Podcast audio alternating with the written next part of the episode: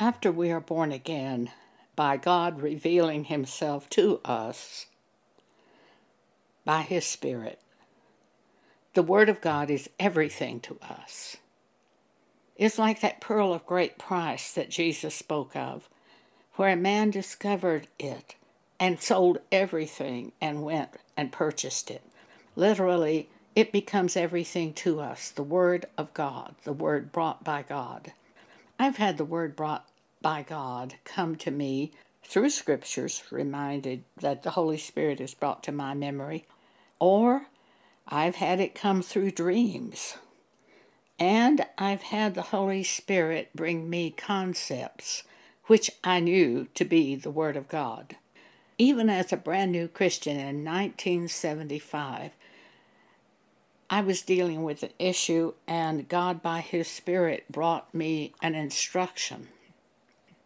And when I heard it, I heard it in the form of a thought brought to my mind. Somehow I knew it was God, although I didn't know anything at that time about the Spirit of God or following the Spirit of God.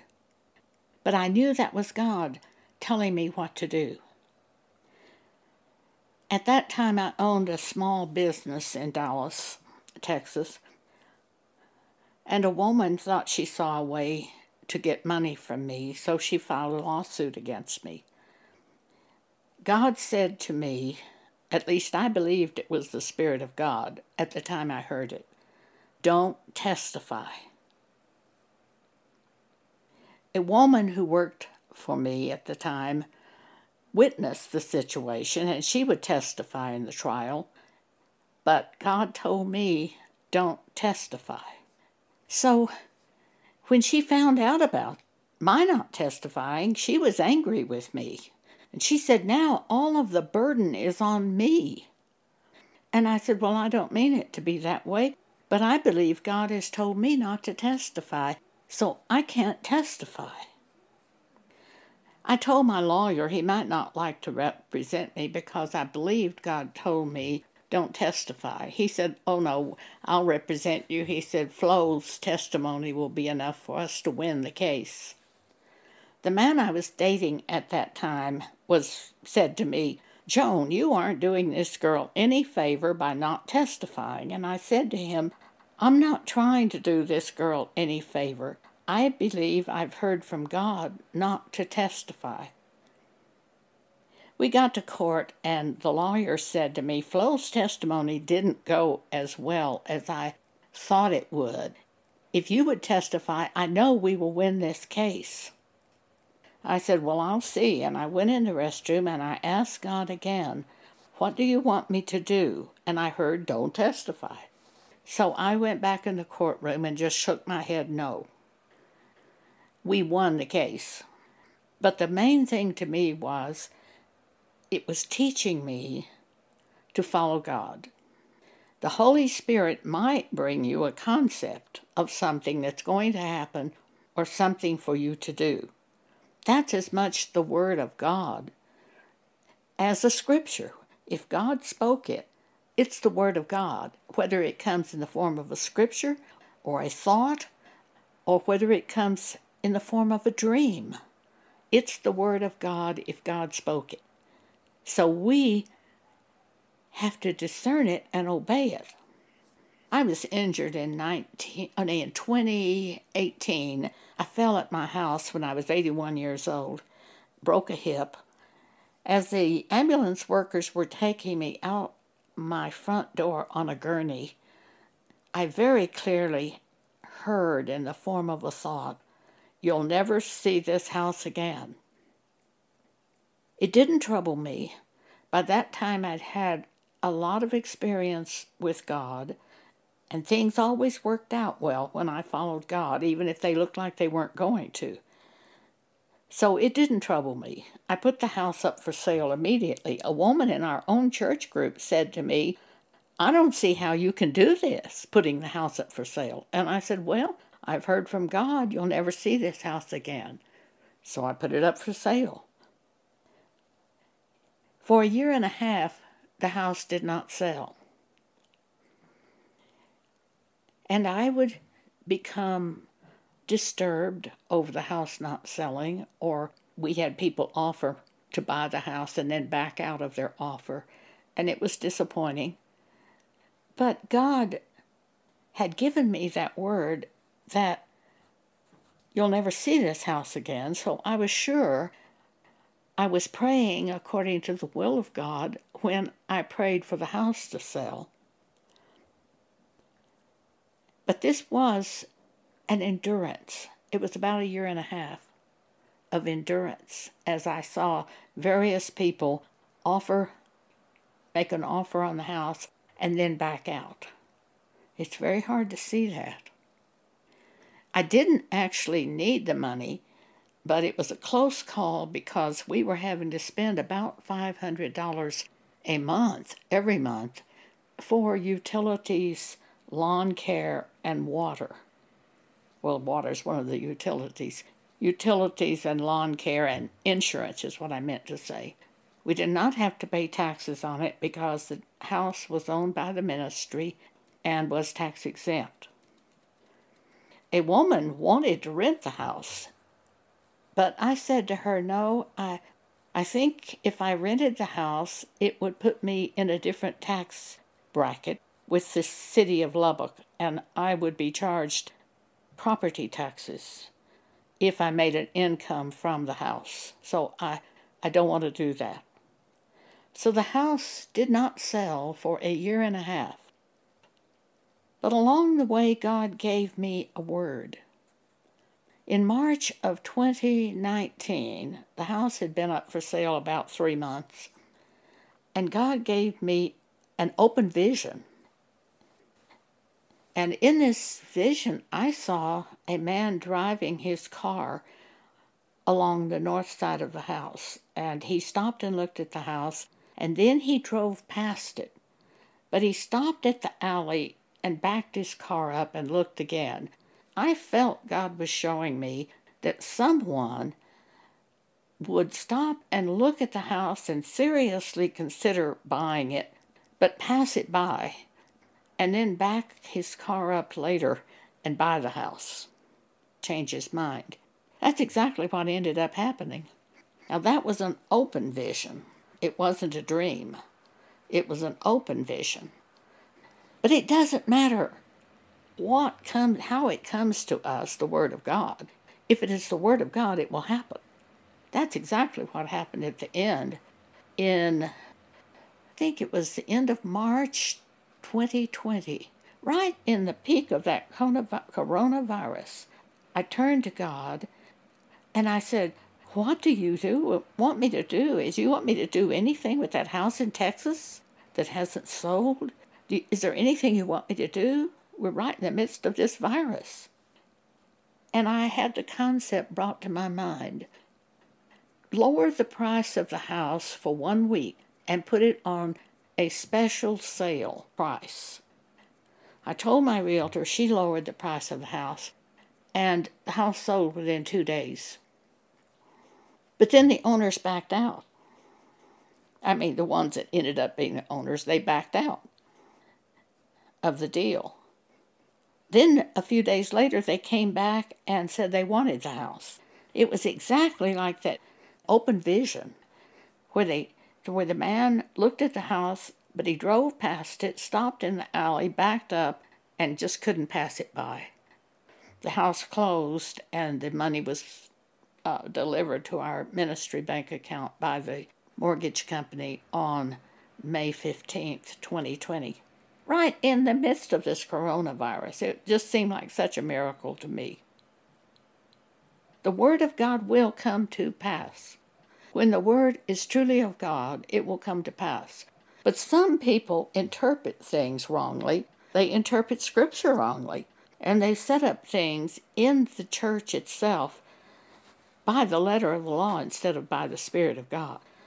So we have that happening. There are many ways that the Word of God gets destroyed in our lives in the sense of casting it away. A devil will come almost immediately after you receive a word of God. It's not at all unusual for a devil to bring you the opposite information. God tells you to do one thing, the devil comes and brings something else to your mind, exactly opposite. Often our flesh wants to follow the thing the devil has said. That's not at all unusual. There was a woman in our church group who, her adult age son, had divorced and then he was going to remarry, and she wanted to go to the wedding. Uh, she thought it was okay for her to go to the wedding. She had had differences. She thought maybe she shouldn't go, then she thought it was okay to go, then she thought she shouldn't go, and she thought it was okay to go. She ended up going to the wedding. She got there, it was a wedding, I think, in the home of her eldest daughter, is where it was held. But she just couldn't stand being around the people. When they spoke, it disturbed her, and she spent most of her time upstairs, hiding out. She's not even with us today in our church group. I think she followed the seducing spirit and left us. So you have to cling to that word very strongly that you believe to be from God. Let's look at that pearl of great price parable. Matthew 13. We'll start at verse 44. Again, the kingdom of heaven is like unto treasure hid in a field, says Jesus, the which when a man hath found, he hideth and for joy thereof goeth and selleth all that he hath, and buyeth that field. This man found the treasure in a field. He hid that treasure in the field. He went out and sold everything because that treasure meant more to him than anything else. And that is the way the Word of God has to be to us. It has to mean more to us than success on this earth, approval of men, looking good in the sight of other humans. It has to mean everything to us. That's exactly what the Word of God has to be in our lives. Jesus said again, The kingdom of heaven is like unto a merchant man seeking goodly pearls, who, when he had found one pearl of great price, went and sold all that he had and bought it. And to us, that's what the Word of God is. It is so important that it's the only thing that we cling to. I've seen a great many people saved, born again, because I wouldn't give in. I'm not an evangelist, I'm an apostle prophet. But holding on to that Word of God, I have seen my mother saved, my father saved, my uncle saved. I've seen several examples of basic salvation because I absolutely would not give in, held on to the Word of God, and kept speaking the Word of God. So it's everything. It's everything to me, to my salvation, and the salvation of those who are around me. But some church people see scriptures by their natural mind, and they're always a little off. It's like a radio where you try to tune in a radio station and it crackles and pops and it's always a little off. The Apostle Paul said, God hath made us able ministers of the New Testament, not of the letter, but of the Spirit. For the letter killeth, but the Spirit giveth life. Fleshly men often take the Scriptures and read them by their own fleshly thinking, having not the Spirit, and set up doctrines by their own thinking. A primary example of that in the churches today is what they're calling communion, the Lord's Supper, where they give out crackers and grape juice. Crackers and grape juice have nothing to do with the Lord's Supper. The Lord's Supper is eating and drinking the Word of God. Paul says, Examine yourself, and so let him eat of that bread and drink of that cup. Back before I was born again, I would attend church with my aunt, who was Church of Christ, and they would pass the crackers and grape juice down the aisle, and somebody must have instructed me that I couldn't partake of it. And I heard that I knew this scripture that let a man examine himself.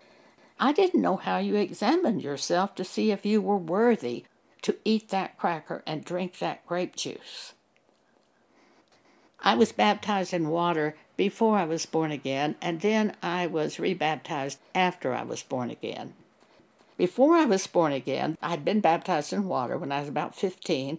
They'd bring that communion tray down the aisle, and I always dreaded it. I always thought, I don't know if I if I am worthy to partake of this. And I knew Paul said, Examine yourself. And how do I know if I'm worthy to eat that cracker and drink that grape juice? And it scared me. Later, God showed me by His Spirit. That's not at all what Paul was talking about. Here's what Paul was saying 1 Corinthians 11 28. Let a man examine himself, and so let him eat that bread, those scriptures, examining himself. Examine yourself as you read the Bible. That is the Lord's Supper.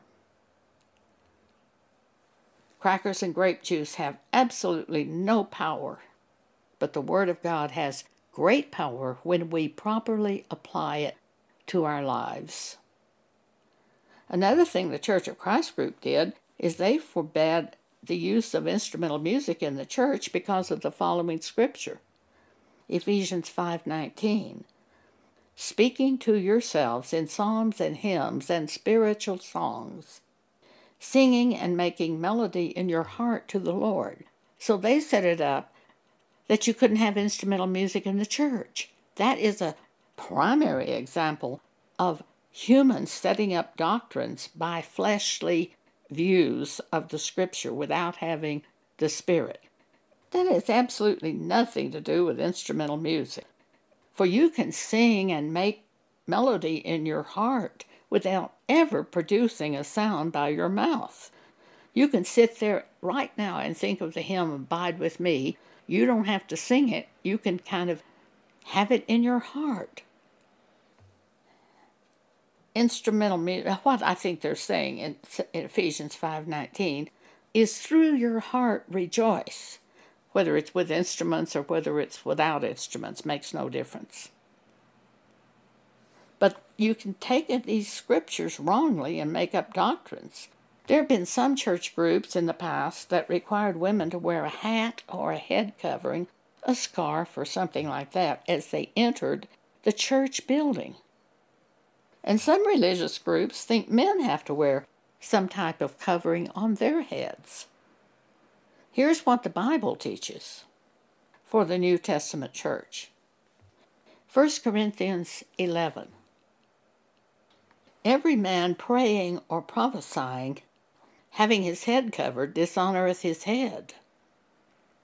But every woman, woman that prayeth or prophesieth with her head uncovered dishonoreth her head. What's he talking about? What's Paul talking about? He goes on and tells us, For that is even as one as if she were shaven. It's cutting off your hair, hair as a woman to look like a man. That's what he's talking about. He goes on even to say this If a woman have long hair, it's a glory to her, for her hair is given her for a covering. So that's what this is talking about. Now, I don't think we can take letter of the law to this in the sense that my hair is longer than your hair and all that nonsense. But I wouldn't want to shave my head like a man. God forbid that you would have cancer or anything and lose your hair, but if that should happen, back in the 60s, they used to wear wigs.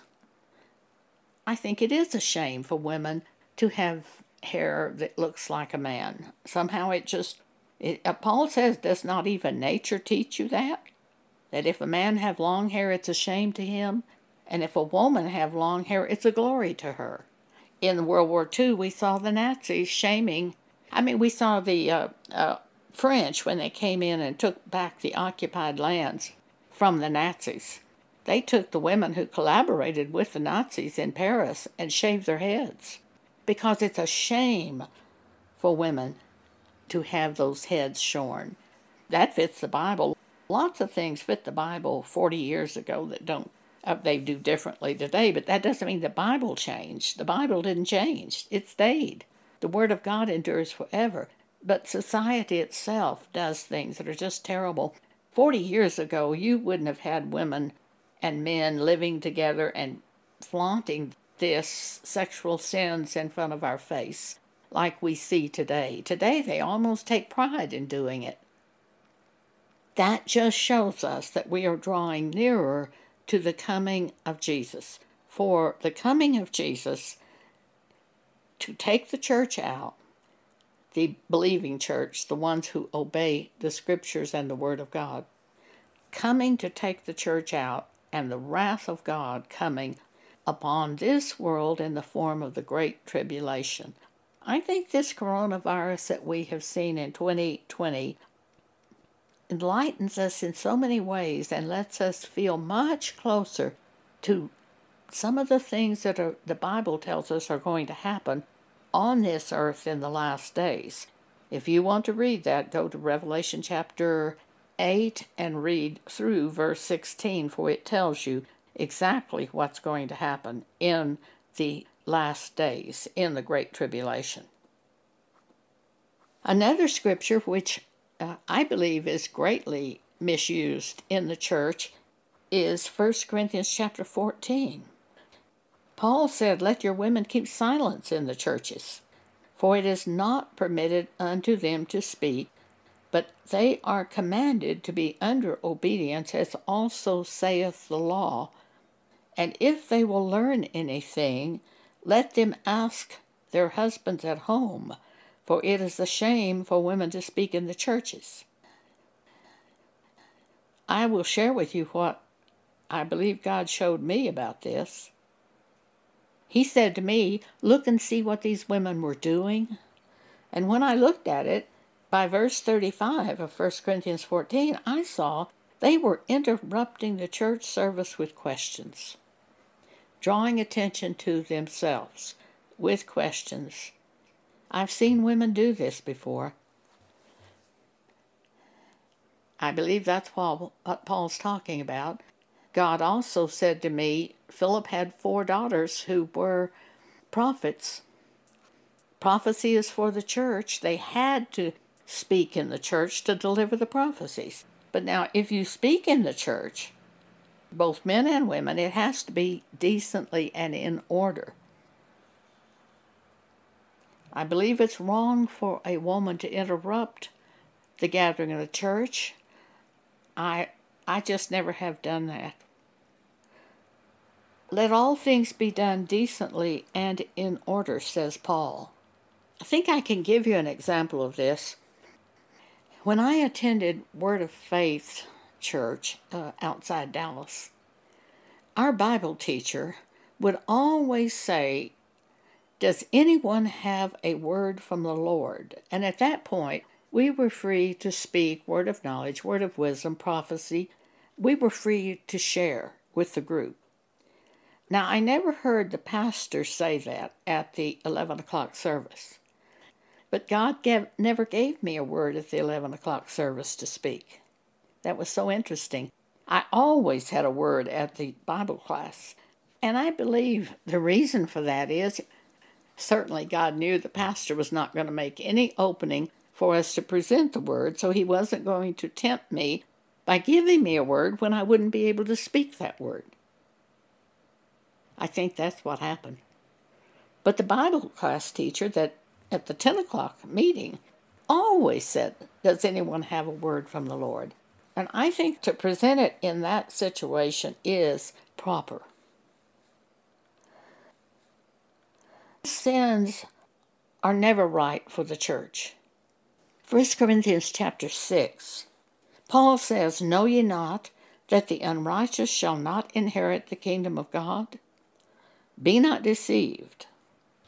Neither fornicators, nor idolaters, nor adulterers, nor effeminate, I think that means homosexuals, nor abusers of themselves with mankind, nor thieves, nor covetous, nor drunkards, nor revilers, nor extortioners shall inherit the kingdom of God.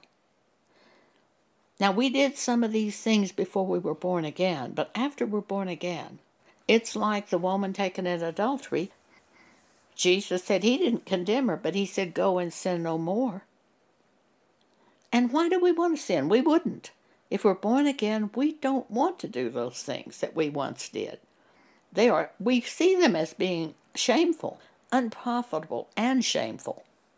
And which of us would want to return to the way we acted before we were born again? None of us want to. Some in the end time will leave, some will depart from the Word of God. We know that because Jesus explains that to us in Matthew 24. Because the iniquity is so bad, the Word of God will grow cold inside them and they will leave. That's in Matthew 24. Because iniquity shall abound, the love of many will grow cold. And I believe that's the word, the love of the Word of God will grow cold. So we have to keep that fire burning in us. And how do we do that? I think we call on God in prayer when we feel ourselves drifting. And that we just pray and said, Oh, please don't let me do that. Please help me to be pulled back to that love, that first love that I had when I was born again. Please help me. I've done that. I mean, I've prayed that. I have felt I was just kind of growing a little bit cold. And I've just prayed, and God has always pulled me back. I think that can happen to us. I know we can be pulled away by cares of this world, deceitful of riches, lust of other things, because the Apostle John said that. But we can pray, and God will pull us back. If we really want to be pulled back, we can pray. Please don't let me do that. Please don't let me say that. Please don't let that happen to me. God has always honored it when I've prayed that. And I have prayed it many times. But today, the people committing these sins, people in churches even, committing these sins of fornication and adultery, many preachers are doing it. And they get caught, and then they're ashamed because they got caught. But we see them go right back and do it again. Now, that's a serious, serious matter. They just, we read in the Bible that in the Great Tribulation, all of these great, horrible things will come upon the earth, but they do not, they will not repent. Even with all the things coming from God upon the earth, they fail to repent of their wickedness. They have no shame. Paul said, abstain from all appearance of evil. 1 Thessalonians 5.22 When I was building the house in Lubbock in uh, 2002, I think it was, I lived in a little house um, that I had bought until we could finish building the house. My contractor told me I could put the house up for sale I put it up for sale in July and it sold, and my house wasn't finished. At that time, I was engaged to a man, and we were planning to marry in September, and this was about July. My Church of Christ relative said, "Go in and go ahead and move in with him." That's fine. And Howard said, "Come on and just live with me." But I didn't want to do that. And then I was reminded of abstain from all appearance of evil. So I didn't do it. I asked my contractor, I said, that upstairs room there at the house that we're building, could you finish it and let me live up there? And he said, oh, yes.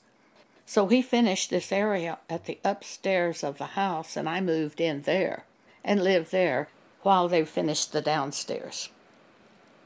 But even church members will say, oh, go ahead and live with him. Go ahead and live with this man you're engaged to. Well, see, I don't do that. I don't think that's right. That's, I think that's wrong. Abstain from all appearance of evil, even the appearance of evil. We're so far from the Bible today in the way of the world and the churches and things that are approved that really, when somebody says they're getting married, sometimes it's a little hard to rejoice because very often they're already living with the man, having sex with him. They're already have a child by him. I, I just can't rejoice in that. Perhaps you can, but I can't. My cousin, uh, she's no longer living, but at the time uh, she lived in Albuquerque, and her neighbors invited her to an outdoor cookout. So she went in her jeans to this cookout, and she told me, she said, Oh, she said, I was so embarrassed when I got there. It was actually a wedding. And it was a wedding between two men. And she said, I wasn't dressed properly. I said, I wouldn't have been there. I would have fled when I found out what that was. But my cousin didn't have any, I, I don't even know if she was born again at that time. But I would have just turned and ran out because I know what the Bible says. I know what the Bible says about homosexuality. Uh, Romans chapter 1. Now, a homosexual could be saved, of course, just like an adulterer or adulteress or fornicator could be saved. When you're born again, you repent of your sins. You see them as sins and you repent of them. And you go another way. And we accept that. But you can't accept these things of the world that are opposite to Bible. You can't go along with that. If you do, you're going to lose full reward. And you might even be damned, really. I'm not saying I would go out and correct the world. Paul said, judge the church. 1 Corinthians 5. You certainly would judge it if it was happening in the congregation. And I have done that. We had a Bible teacher at a church I attended, and he was, I found out he was committing fornication. I went to him and said, Tell me about this girlfriend. He beat around the bush, went every direction. And then I said to him, Now, are you having sex with this woman? And he said, Of course. I said, Oh, you know the Bible as well as I do. I can't have anything more to do with you. Paul said, Don't keep company if a man who calls himself a brother is a fornicator. Just don't do it. Put him away from you. But he says, Don't judge the world. We don't go out there and judge the world when they're committing fornication. God will judge the world. We judge the church. We don't put ourselves with that person who calls himself a brother, who is committing fornication, adultery, Paul names extortion, drunkenness. This is in 1 Corinthians 5. You don't counsel them, you don't pray for them, you just get away from them. Jimmy Swaggart is a case of that. He was committing fornication with a prostitute. He got caught. Well, then he made a tearful plea to the church I've sinned. Forgive me. So they wanted to counsel Jimmy Swaggart. That's not what the Bible says to do. It says put them away from you when they do that, if they're called a brother. Just depart from them, get away from them. You might not be able to put them out of the church group you attend, but you can leave the church group that you're attending if they accept that. We, we don't do it. Paul said, a little leaven leaveneth the whole lump. Put them away, turn them over to Satan for the destruction of the flesh that the soul might be saved in the day of the Lord. I'm quoting from 1 Corinthians 5. I believe that is the way of salvation for those who call themselves a brother and are committing these sins. We say to them, I can't have any more to do with you. Well, this man said, Well, I, I know, I know, that's okay. That's right, you're right. And I didn't go back to his Bible class again. I was never around him again in the sense of going to a church meeting. I spoke to him once after that, and he told me that um, fornication was no longer a problem for him. He indicated to me that his flesh had been eaten up. And I think that's exactly what it says in 1 Corinthians 5. Put them away, turn them over to Satan for the destruction of the flesh, that the soul may be saved in the day of the Lord. And I think that is what we do and the action we must take. These scriptures will be written out for you on our blog, Jesus Ministries Exhortations. So if you want to read them, you can go there and see all of these scriptures. This is Joan Boney speaking.